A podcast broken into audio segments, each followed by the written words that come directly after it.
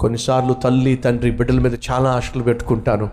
బాగా చదవాలని చెప్పి రేయింబగళ్ళు వాళ్ళు కష్టపడతారు, రెక్కలు ముక్కలు చేసుకుంటారు చదువు కోసం. వాళ్ళ చదువు కోసం, కాలేజీ ఫీజుల కోసం, అయ్యో వాళ్ళు తినకుండా, వాళ్ళు రోగాలు వస్తే మందులు వాడకుండా, హాస్పిటల్ చుట్టూ తిరగకుండా, రోగాలు భరిస్తూనే బిడ్డను చదివించి ప్రయోజకులను చేయాలని ఆశపడితే, తీరా రిజల్ట్స్ వచ్చిన తర్వాత కొడుకు ఫెయిల్ అయిపోయాడు, కూతురు ఫెయిల్ అయిపోయింది.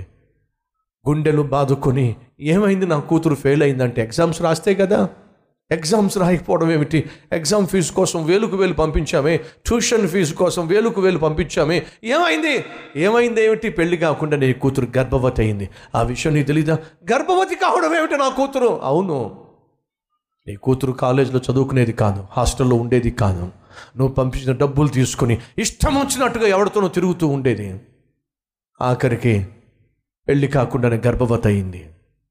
ఏ తండ్రి తట్టుకోగలడండి, ఏ తల్లి భరించగలదండి? కేవలం తన కష్టాన్నే తన కూతురు కొడుకు గుర్తించకుండా వ్యతిరేకంగా జీవించి జీవితాన్ని పాడు చేసుకుంటే తల్లి తండ్రి గుండె ఆగిపోతుందే, గుండెలు బాదుకుంటున్నారే. మరి తన ప్రాణాన్నే నీకోసం నా కోసం ధారవోసి అమూల్యమైన రక్తము ద్వారా నిన్ను నన్ను దేవుడు కొనుక్కున్నాడే, తన సొంతం చేసుకున్నాడే. ఇప్పుడు నువ్వు ఆయన మాట విన్నంటే ఎలా? ఇప్పుడు నువ్వు నీ ఇష్టానుసారంగా జీవిస్తానంటే ఎలా? ఇప్పుడు నా కోరిక నెరవేర్చుకోవాల్సిందే, ఉద్యోగ విషయంలో, పెళ్లి విషయంలో, ఇతర దేశానికి వెళ్ళే విషయంలో, సేవ విషయంలో, నీ చిత్తం కాదు నా ఇష్టం జరగాలి అని మొరాయిస్తావేమిటి, నువ్వు మొండికేస్తావేమిటి? అందుకేగా దేవుడు నీ గురించి ఎవరికి చెప్పుకోలేకపోతున్నాడు, ఎవరికి చూపించలేకపోతున్నాడు. ప్రియ సహోదరి సహోదరుడా, నువ్వు కొన్న ప్రతి వస్తువును, వాహనాన్ని, గృహాన్ని 10 మందికి చూపించాలని ఆశపడతావు. అది 10,000 కావచ్చు, 10 లక్షలు కావచ్చు, 10 రూపాయలు కావచ్చు. దానికి అంత విలువిచ్చి 10 మందికి చూపించుకోవాలని ఆశపడుతున్నట్లయితే దేవుడు తన ప్రాణాన్ని ఇచ్చి నిన్ను కొనుక్కున్నాడు.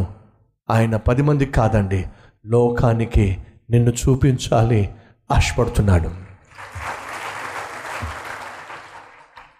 నిన్ను లోకానికి చూపించాలి అంటే నువ్వు దేవునికి లోబడాలి. ఆయనకు నువ్వు లోబడేంత వరకు, నిన్ను నిన్నుగా ఆయనకు అప్పగించుకునేంత వరకు, వినండి, దేవుడు నిన్ను లోకానికి చూపించలేడు. ఏముందని చూపిస్తాడు, నువ్వు ఏమై ఉన్నావని చూపిస్తాడు, ఏం సాధించావని చూపిస్తాడు.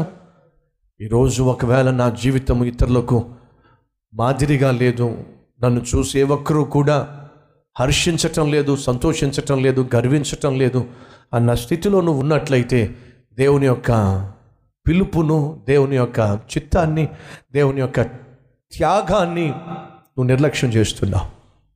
ఈరోజు క్షమాపణ కోరుతావా? ప్రభువా, నేను నువ్వు ఆశించినట్టుగా జీవించలేకపోయినా నన్ను క్షమించు. నేను నన్నుగా ఉన్న ఫలాను ఉన్న పాటుగా నేను నన్ను అప్పగించుకోలేకపోయాను, కాబట్టి నా బ్రతుకు ఎటు కాకుండా అయిపోయింది. ఎస్, ఈరోజు నీ జీవితం ఎటూ కాకుండా అయిపోవడానికి కారణం తెలుసా, నువ్వు దేవునికి నీ జీవితాన్ని సంపూర్ణంగా అప్పగించుకోలేదు. ఈరోజు సజీవ యాగముగా నిన్ను నీవు దేవునికి అప్పగించుకుంటావా? ఈరోజు నా ప్రశ్న, దేవునికి నిన్ను నీవు సంపూర్ణంగా సమర్పించుకున్నావా? లేకపోతే ఈరోజు క్షమాపణ కోరు. ప్రభు, అనేక సందర్భాల్లో నా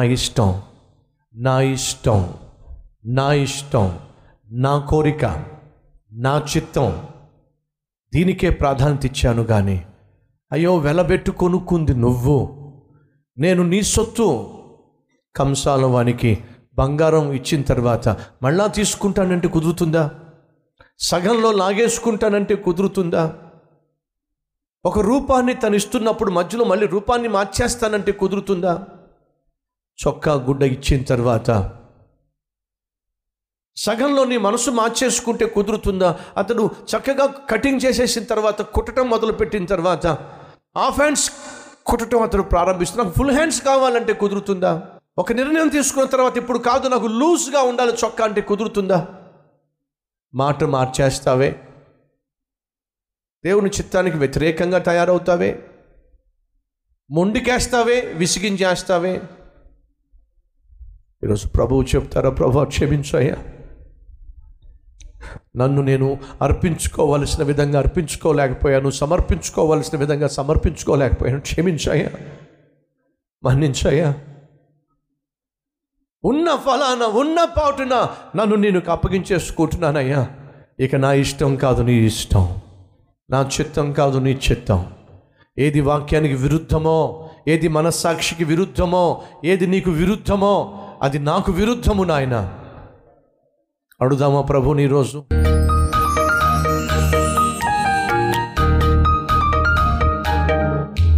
పరిశుద్ధుడు అయిన తండ్రి, ఎందరైతే తమ్మును తాము సజీవ యాగముగా నీకు సమర్పించుకుంటున్నారో వారందరినీ అంగీకరించండి.